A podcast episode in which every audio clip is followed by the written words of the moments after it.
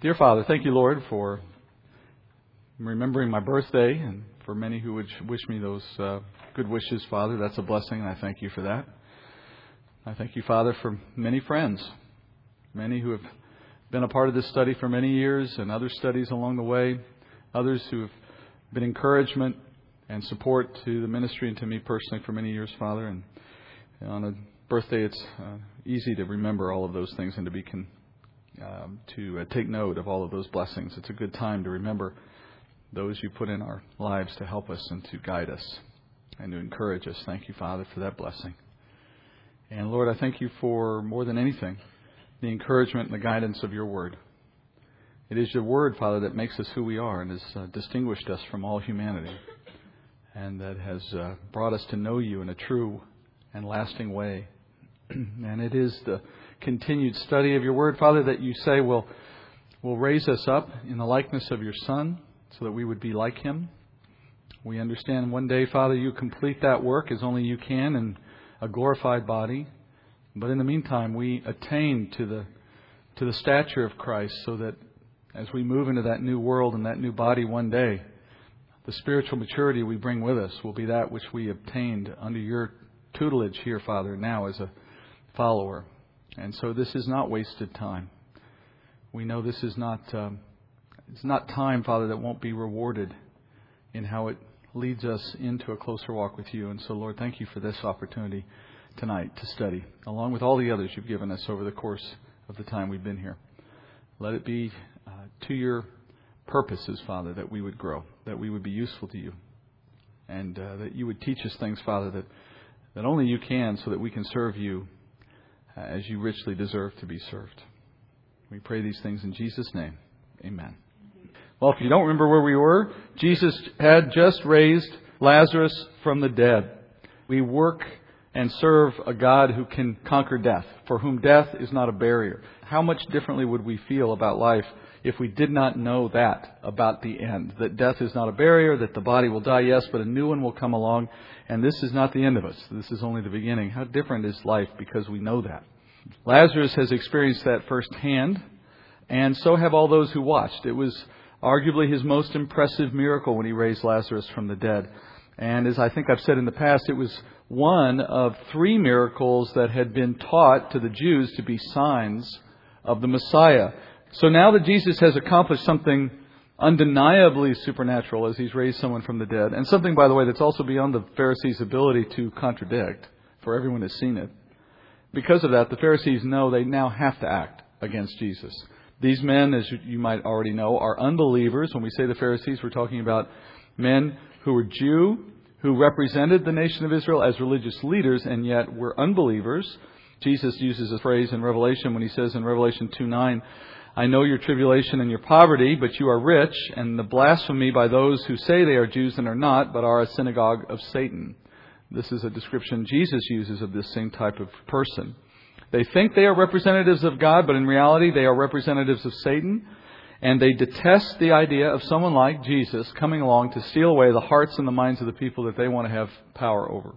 So, in the last part of chapter 11 and into chapter 12, John records how Jesus' death was planned by the Jewish leaders, largely as a result of what he's just done now in raising Lazarus. So, Lazarus' resurrection is the straw that breaks the camel's back and brings about the end of Jesus' life. Look at verses 44 through 53 as we end chapter 11 first. The man who had died came forth, bound hand and foot with wrappings, and his face was wrapped around with a cloth. Jesus said to them, Unbind him and let him go. And therefore many of the Jews who came to Mary and saw what he had done believed in him. But some of them went to the Pharisees and told them the things which Jesus had done. Therefore the chief priests and the Pharisees convened a council and were saying, What are we doing? For this man is performing many signs. If we let him go on like this, all men will believe in him, and the Romans will come and take away both our place and our nation. But one of them, Caiaphas, who was high priest that year, said to them, You know nothing at all, nor do you take into account that it is expedient for you that one man die for the people, and the whole nation not perish. Now he did not say this on his own initiative, but being high priest that year, he prophesied that Jesus was going to die for the nation, and not for the nation only, but in order that he might also gather together into one the children of God who are scattered abroad. So from that day on, they planned together to kill him. As I read last week, Lazarus came forth from the grave in that dramatic display of Jesus' power over death.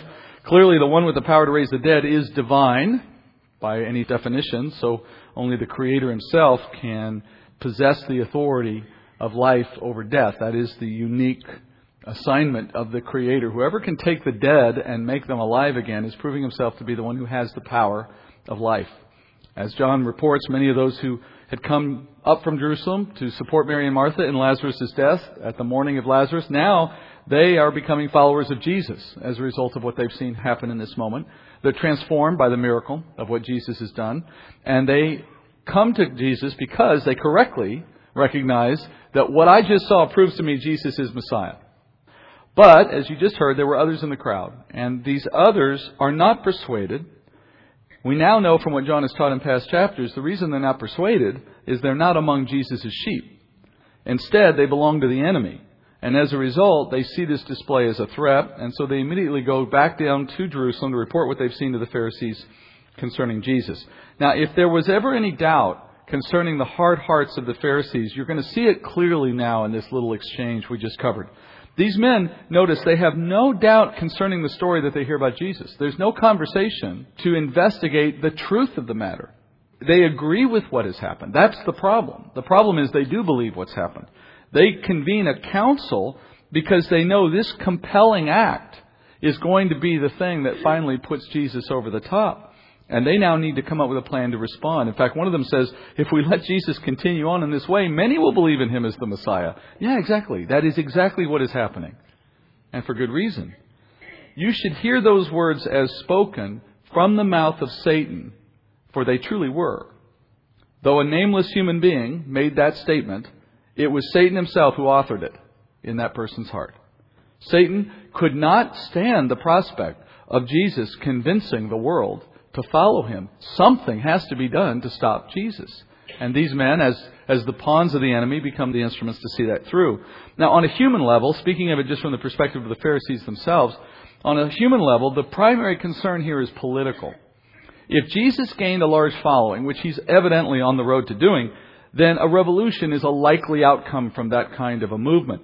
The people of Israel would presumably have rallied around Jesus as their new king and used him to threaten the rule of Rome much like the Maccabees had done a century and a half earlier, they used the opportunity of one man's uprising to create the momentum necessary to put out an oppressing force. Predictably, what would have happened after that, of course, was that the Romans would have responded with overwhelming force to put down that rebellion, which they later did in AD 70 as a result of another rebellion. And in the process of all of that, the Pharisees would have lost their privileged position as religious leaders over Judea by the way, the kind of autonomy they had in exercising authority within Judea was something no other province in Rome had. There was something very unique about Judea. Only Judea had a degree of self rule in all of the Roman Empire. And the reason was an accommodation to the stiff necked nature of the Jews. The, the, Romans had figured out by experience that if you didn't give them some room to operate within the temple and their own religious law, they would never find peace. That the Jews were literally uncontrollable otherwise. So they made an accommodation they had never made for any other culture.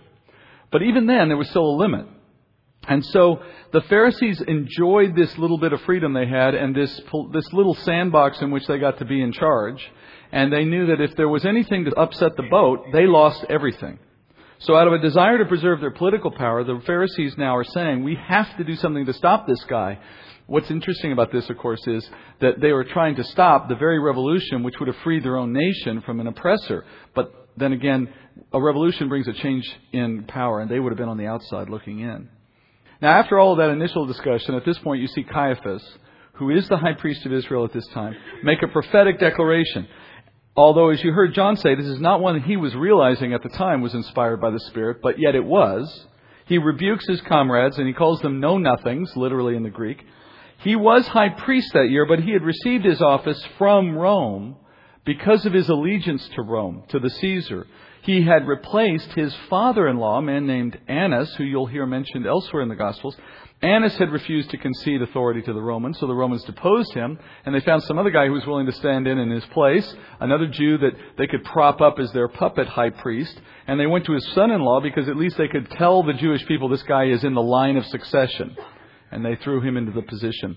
While Caiaphas held the title, the people in Israel, for the most part, still saw Annas as their true high priest, which is why, when Jesus goes through the trial, you see him talk not only to Caiaphas, but also to Annas because they gave Annas equal deference. Nevertheless, at this moment in the Sanhedrin Council, Caiaphas is the one seated as the position of authority as high priest, holding all the cards, running the show. And when he interrupts the debate, he says to the council, they have to stop arguing and they have to start thinking. And specifically, what are they going to do about this problem? And his solution is, it is expeditious for one man to die in order to save the entire nation. And of course, what he meant was we kill Jesus and we stop this whole train that we're worried about and we get our nation back without seeing it destroyed by the Romans, in other words. But of course, what John tells us is these were not the words of one man, these were the words of the Spirit speaking through him prophetically about Jesus being the one who would die to save Israel in a spiritual sense. Initially, that spiritual saving is for the penalty of sin, that is his atonement on the cross. Ultimately, though, down the road, Jesus' death is a means to save the specific nation of Israel, physically speaking, in that he will make way for them to enter into the kingdom upon his second coming. And, of course, as John says in verse 52, not just this nation, but notice what he says, and particularly in the way John chooses to phrase it. He says in verse 52, not only for this nation, but in order that he, Jesus, might also gather together, look at the words, gather together into one the children of God who are scattered abroad. What's so interesting about that is he did not say, in order that he might go make children, or that he might persuade people to become children. They're being called children now, even in advance of them hearing and believing in the gospel, which is further evidence of what John has said all along. They are predestined. They have been selected in advance by God. They're just out there somewhere to be gathered at an appropriate moment when the gospel reaches them. And that group is going to be gathered into one over the course of the history of the church and until the time the kingdom enters. But of course, Caiaphas, you know, he has no idea that his words carry all of this significant prophetic meaning.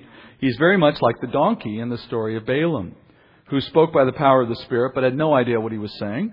A sober reminder, by the way, for any Bible teacher. So this is proof that God can use anything and everyone at any time as he sees fit. Now, from this point forward in John's Gospel, we are now entering the Passion of Christ. We're entering the period of, of his end, the, the last week of his life on earth.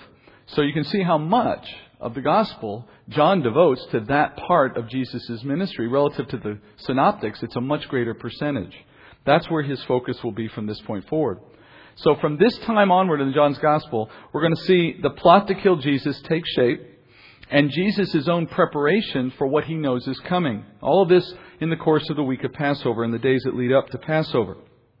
Certainly these men, these Pharisees wanted to take Jesus down a long time ago. It's not as though this is their first interest in doing so, but it was the high priest's declaration that Jesus must die that solidifies the plan, that makes it official and to some extent gives them cover to go pursue it. It would simply now be a matter of time and opportunity before their plan came to fruition. And as we've already heard, the timing was not a matter of their will, but of God's will. It's not even a matter of their own creativity. All of this is going to be orchestrated as God sees fit. We have no better evidence that these men were far from God and not his representatives then to see their hearts revealed in this decision. As Jesus said, they are murderers just like their father, the devil as he spoke to them earlier. They have harbored murder in their heart long before they got a chance to act on it, and on the occasion of Lazarus' raising, that now gives them the cause to pursue what's been in their heart. Now, 54. Therefore, Jesus no longer continued to walk publicly among the Jews, but went away from there to the country, near the wilderness, into a city called Ephraim, and there he stayed with the disciples. Now, the Passover of the Jews was near, and many went up to Jerusalem out of the country before the Passover to purify themselves. They were seeking for Jesus and were saying to one another as they stood in the temple, What do you think? That he will not come to the feast at all? Now the chief priests and the Pharisees had given orders that if anyone knew where he was, he was to report it so that they might seize him. Now, at this point in his ministry, Jesus alters his methods dramatically. We might suppose that he learned the Sanhedrin's plot to kill him from some sympathetic member of the Sanhedrin. Maybe Nicodemus passed word to him. Somehow else he heard about it. But whatever the case, as he heard how serious the circumstances had become, John says he retreats from the public eye. And it's not because Jesus is afraid of these men or their ability to accomplish this task. He knows exactly what's going to happen and when. Rather, he wants to be sure that they accomplish it according to God's purpose. In other words, he doesn't want it to happen prematurely. So he withdraws from the public eye and literally hides himself for the dead of winter, roughly three months from the time of the Feast of Dedication, which is in the last moment we saw him, until he reemerges in the week of Passover. So for three months, he retreats to the wilderness where John the Baptist ministered traditionally, off the beaten track, a kind of lonely outpost, a winter of discontent, you might say, and he hides himself waiting for the right moment to reemerge. And then in verse 55, John jumps forward in his narrative to the arrival of Passover in the springtime. This is the Passover in which Jesus will be killed as the Lamb of God. And though we're, as I said, only halfway through the gospel, we're now into the final week of his life. And as we hear, Jews return to Jerusalem every year to celebrate the Passover, and many have come now and they're wondering, is Jesus going to be there as he should? As a Jewish man, they'd expect to see him. They last saw him at the Feast of Dedication. They haven't seen or heard of him since then. No doubt there's been people looking for him, especially after all that happened with Lazarus. And now they're asking, is he not even going to bother to show? For the same reason, the religious leaders are giving orders. They're saying, if anyone knows where this guy is, you tell us. We're going to seize him. Remember, in this period of history, it was relatively easy for someone to disappear. No cell phones, no video cameras, no way to track someone, no TVs. So it required considerable effort to pass word around about where somebody was. Even if you saw them here today, you wouldn't necessarily know if they'd be there tomorrow when the word finally got around and people came looking. So it was relatively easy to stay out of sight. So the Pharisees depended on informants. And more than just informants, they needed someone who was willing to betray Christ and had first-hand knowledge not only of his whereabouts, but of his movements, so that they would even be in a better position to predict where he would be at a given time, so that they could find him in that place. Without that kind of insight, it was going to be really hard for the Pharisees to ever narrow Jesus down. Unless Jesus wanted to be found, he's not going to be found very easily. Having set the scene for his death, John now moves into that final week. Chapter 12, verse 1. Jesus, therefore, six days before the Passover, came to Bethany where Lazarus was, whom Jesus had raised from the dead. So they made him a supper there, and Martha was serving. But Lazarus was one of those reclining at the table with him. Mary then took a pound of very costly perfume of pure nard, and anointed the feet of Jesus, and wiped his feet with her hair. And the house was filled with the fragrance of the perfume. A beautiful scene to open chapter 12. In the year of Jesus' death, the day of Passover was on a Wednesday. If you remember, you probably know this, but the Jews counted their days as starting at sundown and continuing until the following day's sundown. So the day of Passover in this year began at sundown on a Wednesday and continued until sundown on Thursday. And in this case, you hear him saying six days before Passover. Six days earlier, then, would refer to the Friday of that week prior to the week he dies. And on that day, Jesus is traveling back toward Jerusalem for the Passover. The Synoptic Gospels record many of the events that transpired during that walk, during that time that he travels back to the city, including the triumphant entry, which is what John now describes in this chapter, the entry we call Palm Sunday. But before Jesus reaches Jerusalem, he pays a visit to Mary, Martha, and their now very alive brother Lazarus. We find Lazarus reclining with Jesus while Martha and Mary serve, although in different ways here. This scene is in the home of a man who was a former leper cured by Jesus, a man named Simon. So it's in Simon's home. Mary and Martha are serving in that home. Jesus and Lazarus are reclining. So in this home, we have gathered two of the three beneficiaries of those messianic miracles. John's repeating Lazarus' name at multiple places along in this narrative. Some I've read, some yet to come. Later in verse 10, for example. All of those seem to suggest that there's a degree of notoriety now for, for Lazarus. He's become a bit of a rock star, all in of his own, because of what's happened to him, such that now people seek him out, uh, almost as much as they would seek out Jesus, which is understandable. But now Jesus being there, he's clearly the center of attention. And we know the disciples are there as well. When men are said to recline at the table in this day, tables were on the ground. So to recline at the table meant you lay on the ground and you lay with, typically you lay on your left elbow with your body stretched outward behind you, behind the table. The table being in front of you, you leaning on your left elbow, eating with your right hand. And if you had several people at the table, they fan out like this around the table. If you were to look at it from above, it might look like a flower. So the feet are all on the outside edge and the faces are all inside and everyone's on the ground. That's how people recline. The, the famous painting of Jesus and the disciples at the Last Supper is completely historically wrong. They were on the ground, fanned out around a, a table that was on the ground. Then, while they're reclining, waiting for the meal to be served, Mary takes the initiative to anoint Jesus. And she does it in this very unique way, using a very valuable perfume. Mary approaches from behind then, from Jesus' feet, begins to anoint his feet, which would have been the only part of him that she could have reached easily, at least initially. She uses a valuable perfume, we're told. The name is nard, which refers to an oil made from the roots of the nard plant, which is found only in India. And John says it's pure nard, which means it was particularly high quality, highly refined. Well, such a fine imported perfume would have been very expensive then, as much as it would be now if you were to try to find something of that sort now. In fact, we might even say it's more valuable then than it is now. In Jesus' day, bathing was not common, and so the smell of an unwashed body was not uncommon. Therefore, perfume was all the more valued for its ability to mask odors. In Greek, in the literal Greek, John says Mary retrieved a liter of perfume, and a liter was a Greek measure of about 11 ounces. So that's an extravagant amount of perfume, much as it would be today. So imagine if you would today, somebody taking the equivalent of a Coke can full of fine French perfume and then pouring that out. That's what she's doing to anoint Jesus. And as you can imagine, that much perfume fills the air with the aroma, which is what we hear described here. So she's taken this immense amount of valuable perfume and she's used it like water to wash Jesus' feet. The other Gospels, by the way, record that at the same moment she also anoints his head in this scene. So she starts at the feet and she would have moved, I guess, to his head. Perhaps she covered half his body in the process. Who knows? There was certainly enough perfume to do that.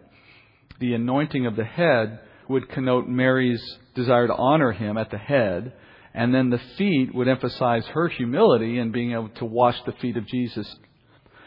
After she washes his feet, then the last step, she uses her own hair to dry off the perfume.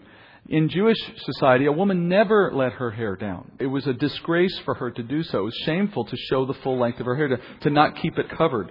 So not only is she making a huge financial sacrifice to lavish Jesus with this perfume, but she is humbling herself in the process, taking shame upon herself, as it were, to serve him.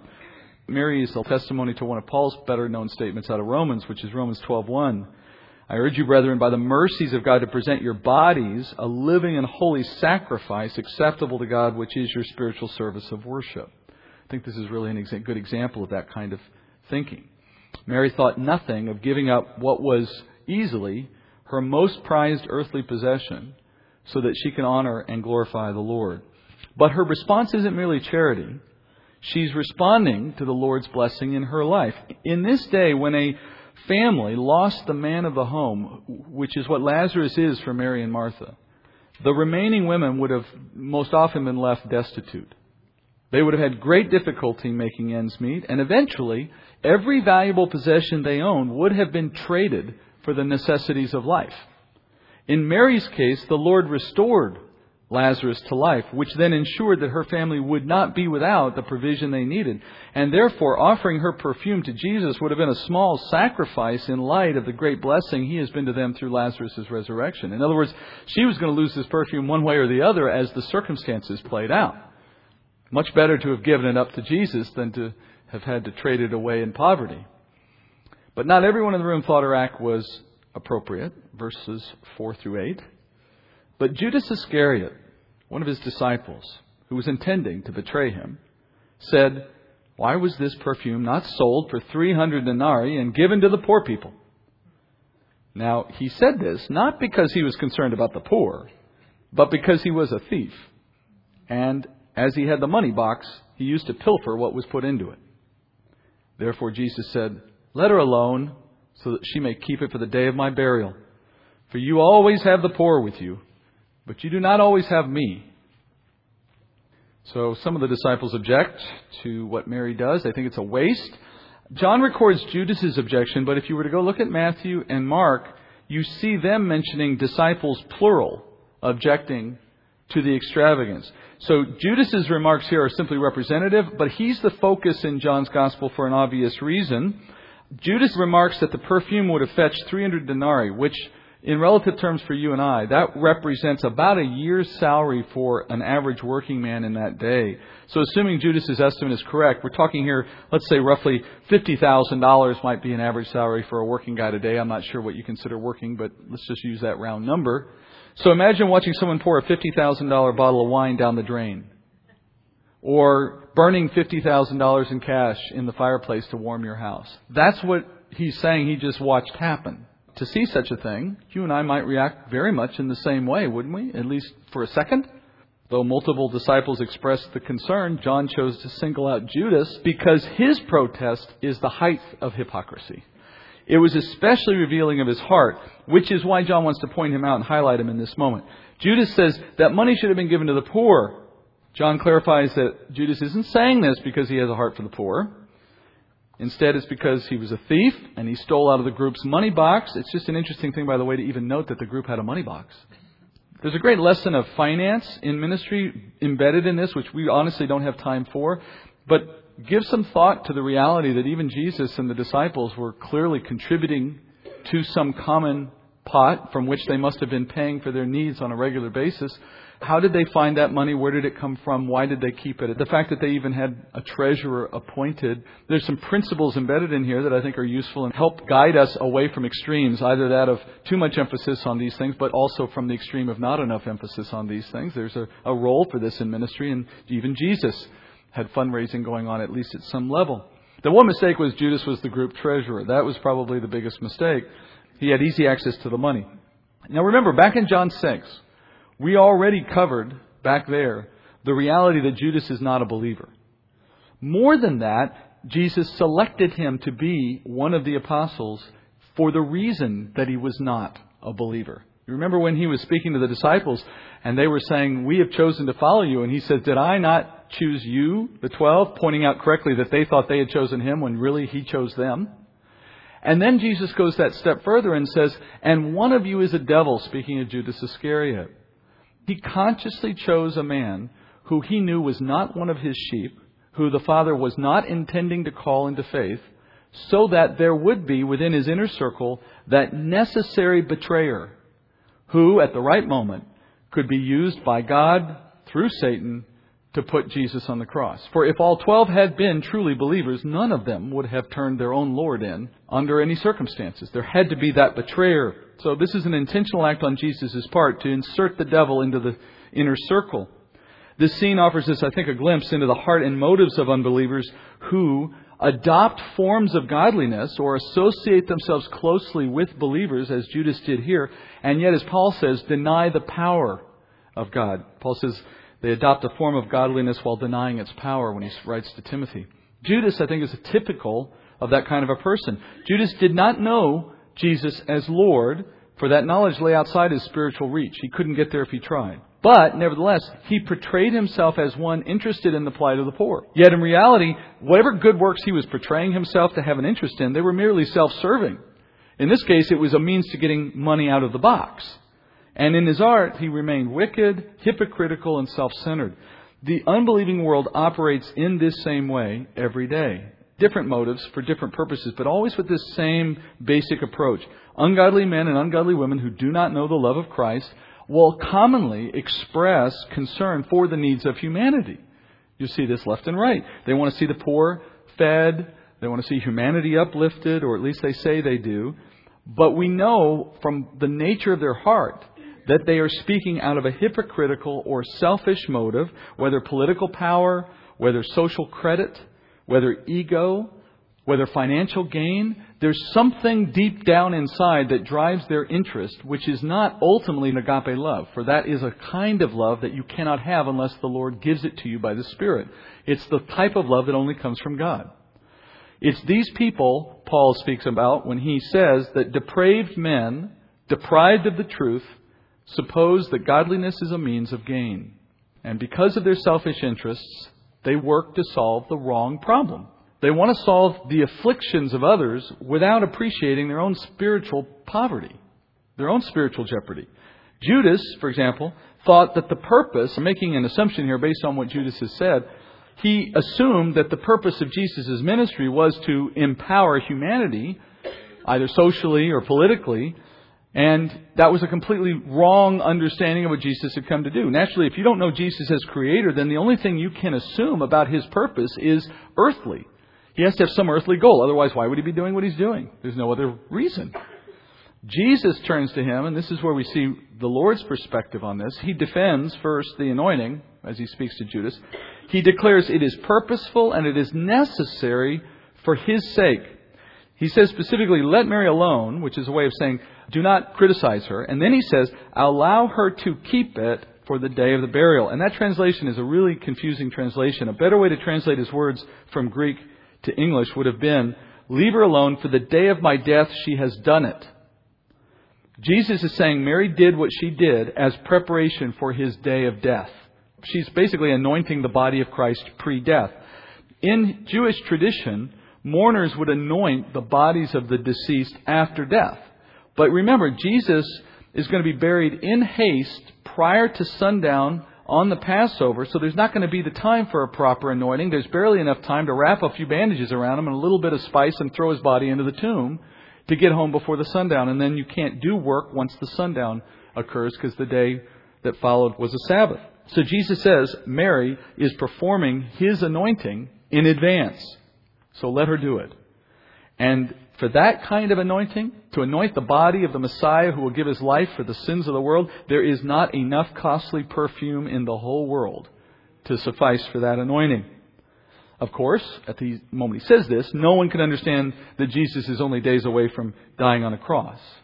And yet Mary still anointed him. It's interesting, just as when you see Caiaphas being directed by the Spirit to speak things he didn't understand, I think it's fair to say that Mary, though she would have been moved by her compassion for Christ and her appreciation, nevertheless, I don't think she could have understood the significance of what she was doing in the moment. She couldn't have understood this was a pre burial anointing. She was acting out of a thankful heart and out of conviction. But as she obeyed the Spirit's movement in her heart, what happened? She was misunderstood and criticized by onlookers, and not just Judas, by the other disciples, men who knew the Lord. Believers are often misunderstood this way. When you follow the conviction of your heart, led by the Holy Spirit, expect to confuse people, even some believers. Mary had just traded the wealth of her lifetime for a spiritual blessing. And from an eternal perspective, those actions made perfect sense. To the spiritually enlightened, to you and I now seeing this in hindsight, we get it. But they didn't. They couldn't.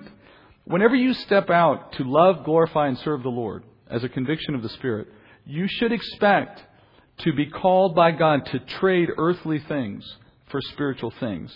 And those actions make sense to believers who live with eyes for eternity, but they will confuse the world to no end a world that only understands the material. Immature Christians for whom the world is still an attractive place will have a hard time understanding. In fact, they will tend to encounter a degree of conviction over watching what you do when you listen and obey in those ways, and they'll have a hard time reconciling it. Are you the one who's wrong or are they wrong? Are you the zealot or are they the laggard? And that kind of conviction is useful in their life. But don't let that friction, whether it's from the unbeliever or from the believer, bring you any doubt about what you're feeling convicted to go do. Sell your possession, move away to a faraway place to serve the Lord, and watch how people think you're crazy. Turn your back on advancement and power and wealth in your job to live a humble and simple life, and you'll be dismissed as a zealot or a lazy unachiever. Decline to join in great works of social justice and equality so that you can preach the gospel to the few who have ears to hear, and you're painted as heartless or uncaring. Notice Jesus says, You will always have the poor but you won't always have him. Now, in this context, we understand Jesus isn't diminishing the plight of the poor, but he is setting things in their proper priority. Of course, the Lord cares for the physical needs of humanity. He says as much elsewhere. In fact, the Bible says He brings the rain on both the righteous and the unrighteous. He goes even beyond simply caring for the needs of those who should see His love. He even presents it to those who shouldn't. But Jesus did not come to earth to solve the problem of man's physical poverty. He came to solve the problem of our spiritual poverty. So Judas's comment turns this whole priority upside down. He is suggesting that endeavoring to solve the problem of world hunger is more important than advancing the work of glorifying Christ. In theory, if we, the church, spent all our time solving the problem of world hunger, we might presumably achieve that end. But we would not have spent time then as a result. We would have used our time over there and instead not used it to spread the gospel, which is what puts souls in heaven. That even if the whole world were to become fat, dumb, and happy, they would still spend eternity in hell, right? We understand that. Jesus says we will always have the poor, which means that the opportunities to minister to the needs of the human condition will never be exhausted. Mankind could solve world hunger and you'd still have cancer. Mankind could solve cancer and you're still going to have violence and abuse and countless other tragedies that mark our fallen world. You cannot solve them all. There is no solution to them apart from Christ. So ironically, to spend your time glorifying the name of Christ among the nations rather than to spend it feeding the poor is actually better for the poor. So don't make it your life's goal to solve the human condition through physical solutions. Jesus says you'll always have the poor, not to discourage us, not to diminish their importance, not to even discourage us from helping as we can, but to keep our priorities straight. He says you will not always have Jesus. Now, what he means literally to the disciples, of course, is once I die, then you can go about feeding the poor if you need to. Right now, it should be about me while I'm here. But he also meant it spiritually, and that is to say, we only have so long on earth to represent Christ. How many days are you going to spend feeding bodies? How many days do you want to spend feeding souls? And the world itself at large only has so long to know, believe, and accept Christ before you die. So in all senses, Jesus is a window that closes. It closes in eternal terms, it closes in personal terms, and it closes in, in the sense of the body dying. There's only so much opportunity. We should not think lightly about the fact that He is here and the problems of social justice and the like will never go away until His second coming. So don't get distracted in solving earthly problems. Remain focused on glorifying Christ. Humble yourselves in service to Him. Make your life a living sacrifice to the praise of His name. Now, while Jesus is eating at the house, because he's come out of hiding, a large crowd hears and begins to gather to see him. Verse 9.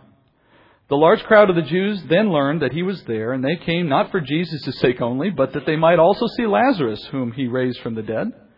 But the chief priests planned to put Lazarus to death also, because on account of him, many of the Jews were going away and were believing in Jesus. So, as I said, he was off the radar for several months. And now everyone's excited to find him. But not just him, also Lazarus, this guy who's become sort of a local celebrity. Because of the nature of this moment, it would seem to me that both of them have been in hiding. And that now they've both come out, and now they're both available for the crowds, and the crowds are coming to see him. What you notice, though, is that Lazarus' fame has put a big bullseye on his chest now as well with the Pharisees. The movement has gained such serious momentum, and it's scaring the religious leaders that they're willing to take down anyone and everyone they need to in order to put an end to it and they're going to stamp it out, so they're going to kill both of these guys. Another great example of what happens when you live for Christ. This is a man who, who, not for anything he did necessarily, but as a result of his relationship with Christ, is known, known as a man for whom Christ did something miraculous, and now he represents that power. And in much the same way, we will see that same opportunity from time to time, not necessarily from resurrection, but in other ways. And as you represent the power of the Lord who saved you, you should expect that that will, in some cases, draw people to you, in some cases, to get to know Christ through you, and in other cases, to throw rocks at you, uh, so to speak.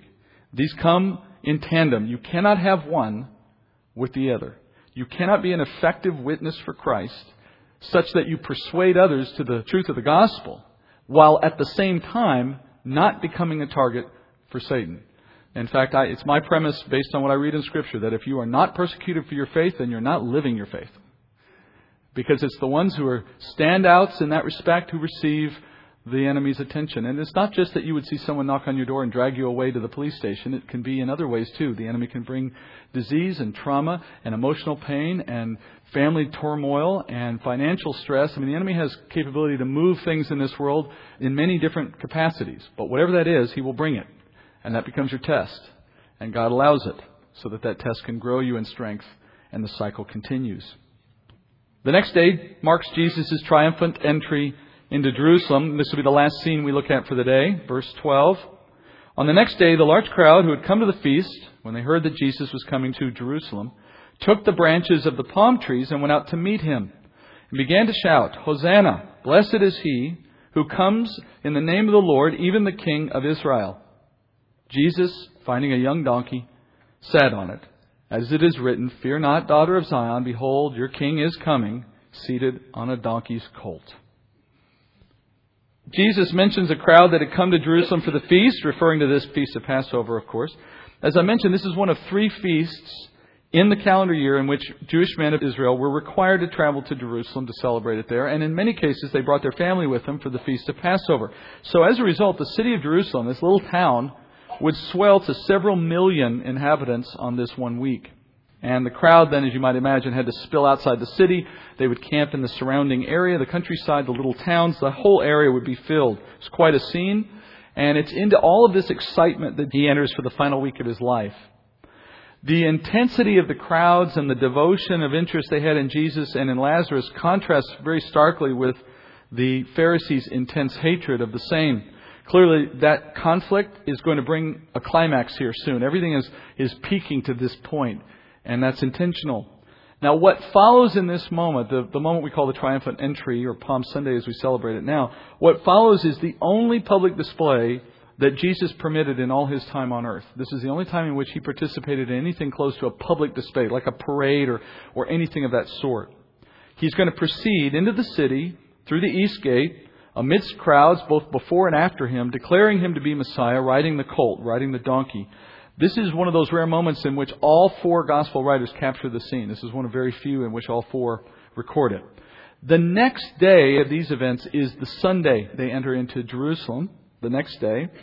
This is traditionally the start of preparations for the feast of Passover in that week. And the reason is because the law required that families, in preparation for the Passover sacrifice, take a young, a three year old lamb into their home. The lamb would be inspected for three days in the home. They literally brought the lamb in and it was in the family's home for three days. And it was there so they could inspect it to ensure it was spotless. That was what the law required. Of course, during that time, the family also established a bit of a bond with this animal, knowing that they're soon going to take its life. All of those details are part of a picture of the sacrifice of Christ in the Passover. Three days before he is crucified, he enters the city the city of David, and it goes directly to the temple, the house of God. So the Lamb of God goes into the home of his Father. As we'll study later, then he's going to be inspected for three days while he's in the home by Pharisees and the like. And then at the conclusion of that inspection process, of course, he goes to the cross. We'll, we'll come back to all of that. But on this day, Jesus is seen entering the city. So this is the day of the week of Passover when families were bringing lambs into their home. And he comes in on a donkey as they throw palm branches onto the ground in front of him. So the donkey's walking on the palm branches on the ground. This is done in fulfillment of Zechariah's prophecy in Zechariah 9, in which he says, Zechariah 9 9, Rejoice greatly, O daughter of Zion. Shout in triumph, O daughter of Jerusalem. Behold, your king is coming to you. He is just and endowed with salvation, humble and mounted on a donkey, even on a colt, the foal of a donkey. Why are they throwing palm branches on the ground? Well, the palm was the national symbol in Israel. It was inscribed even on coins that were made during the rebellion against the Romans in AD 66 through AD 70. When they started minting new coins, they put the palm branch on the coin. So a large crowd in Israel waving palm branches was a provocative act of defiance against Roman rule. That would be like a nation resurrecting a flag that had been banned by their oppressors and waving the flag. So this is an act that was intended to send the message that here comes our king to establish our kingdom in opposition to the Roman authorities. The crowd is shouting at the same time, Blessed is he who comes in the name of the Lord. This statement is a messianic declaration from Psalm 118. At the three feasts that the Jews attended in Jerusalem, there was always this moment when they would recite something called the Hallel. The Hallel is Psalms 113 through 118, recited all the way through. Psalm 118 at the end of the Hallel was written originally to coronate David as king. And the Jews understood it throughout their history as being prophetically a psalm that spoke of the Messiah entering Jerusalem to establish his kingdom. So as Jesus enters the city, what the crowd is doing is they're declaring by singing this part of the Hallel, they're declaring, here comes our Messiah, because Psalm 18 is said to represent the Messiah's entry into the kingdom. Earlier in the Gospels, Jesus says this in response to Israel's rejection of him. When the leaders of Israel reject his authority and they say that he does his miracles by the power of Satan, Beelzebub, rather than by the Spirit, Jesus responds to that statement saying this, Luke 13, 34. O Jerusalem, Jerusalem, the city that kills the prophets and stones those sent to her, how often I wanted to gather your children together just as a hen gathers her brood under her wings, and you would not have it. Behold, your house is left to you desolate. And I say to you, you will not see me until the time comes when you say, Blessed is he who comes in the name of the Lord. What he told the people of Israel in that moment was that their formal rejection of him as Messiah meant dire consequences for them, for this generation of Israel, and for the nation. They had committed the unforgivable sin, and as a result, they had no rescue at this point. Furthermore, the entire city, he says, of Jerusalem is going to be made desolate as a judgment against the nation in this generation for their rejection of the Messiah. Then he ends by saying, You will not have a second chance to receive me as your Messiah until you embrace me as Messiah first. In other words, I'll only come back to you when you say, Blessed is he who comes in the name of the Lord, speaking of Jesus. The nation must acknowledge Jesus to be Messiah before Jesus will come back. That is the moment we're waiting for for the second coming of Christ. Not for the coming to the church, but for Jesus' second coming to set up the kingdom. Once Israel makes that acknowledgement, then he returns. Zechariah 12, by the way, is the place you go to read about what that return looks like. So in this moment, the crowd expects the fulfillment of Psalm 118 to take place. They think in this moment they're watching the fulfillment of that psalm, their Messiah coming in to set up the kingdom. So they sing the Hallel. Right idea, wrong timing. They declare the psalm in expectation, but they are off. They should have paid closer attention to the context of Zechariah 9. That chapter describes a humble arrival of the Messiah on a donkey, yes, but then it goes later, as you keep going down chapter 9, it then moves to talking about a second triumphant arrival like lightning streaking across the sky. Uh, you can't have both in the same moment. They're absolutely diametrically opposed. And that's because there's two comings of the Messiah, and they're watching the first. The second is when the kingdom is set up. So the crowd is not the only one to misunderstand the circumstances. Verse 16, these things his disciples did not understand at the first. But when Jesus was glorified, then they remembered that these things were written of him and that they had done these things to him. So the people who were with him when he called Lazarus out of the tomb and raised him from the dead continued to testify about him. For this reason also the people went and met him because they heard that he had performed this sign. So the Pharisees said to one another, You see that you are not doing any good. Look, the world has gone after him. John, I love this, speaks retrospectively. He notes here that he and the rest of the disciples were oblivious about all of this stuff as it actually happened. Only after the resurrection did they look back and recognize, oh, that was a fulfillment of Zechariah 9. I think John's statement may be his best efforts to explain in advance of what he's going to tell us for why all the disciples fled Jesus at his crucifixion and yet later became his strongest representatives. Their behavior in the midst of the turmoil of Passover is explainable as ignorance and fear now, and their contrary behavior following Jesus' resurrection in the face of similar threats and similar persecution is proof that their understanding had changed. And what changed between those two moments? Their understanding of Scripture. Their understanding of the Old Testament. They were able to act in courage and in conviction because they knew that what Jesus had experienced was part of a plan that God said beforehand would come, and it gave them confidence that they were seeing God's program play out, not some plan fall apart. It's a reminder that the power of God's Word is to make explainable circumstances that are otherwise unexplainable and to give fuel to the fire to serve God in the midst of persecution when we might otherwise see that as a reason to second guess why we're doing what we're doing. The crowd, on the other hand, is fueled by what? Signs and wonders. John says that this crowd is following Jesus. Why? Because of what they've seen. So look at the contrast. The disciples become fervent followers of Jesus following his death and resurrection because of what they've heard, because of the Word of God. The crowds, on the other hand, are fickle. They follow him now for what they've seen. But it's only going to be a few days from now when these very same people are going to be calling for Barabbas to be freed instead of Jesus. A murderer instead of Jesus. Why? Because what they have is tenuous. It's based on signs and wonders and emotion and affection. It's not based on the Word of God. It's not grounded in anything. And I think John gives us this insight as we move out of his opening lines of chapter 12 to explain what's about to happen with the affections of the, both the crowd and the disciples. Let's go to the Lord in prayer. Heavenly Father, thank you, Lord, for the reminder that we serve a God who is worthy of all our affection, worthy of all our sacrifice, who will repay us many times more in the kingdom for anything that is lost now and, and more than we can imagine.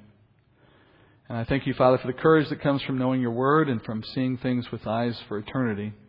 And I pray, Father, we would always live according to what we know. And Father, I lastly ask that we would have a heart for those who are in need, whether the poor, whether the abused, whether those who are victims of one tragedy or another. But Father, I would also ask that we would keep those things in the priority they deserve, which is that in all we do, the gospel comes first, and the soul is more important than the body. Let us serve both, but never one at the expense of the other. We ask these things, Father, in Jesus' name. Amen.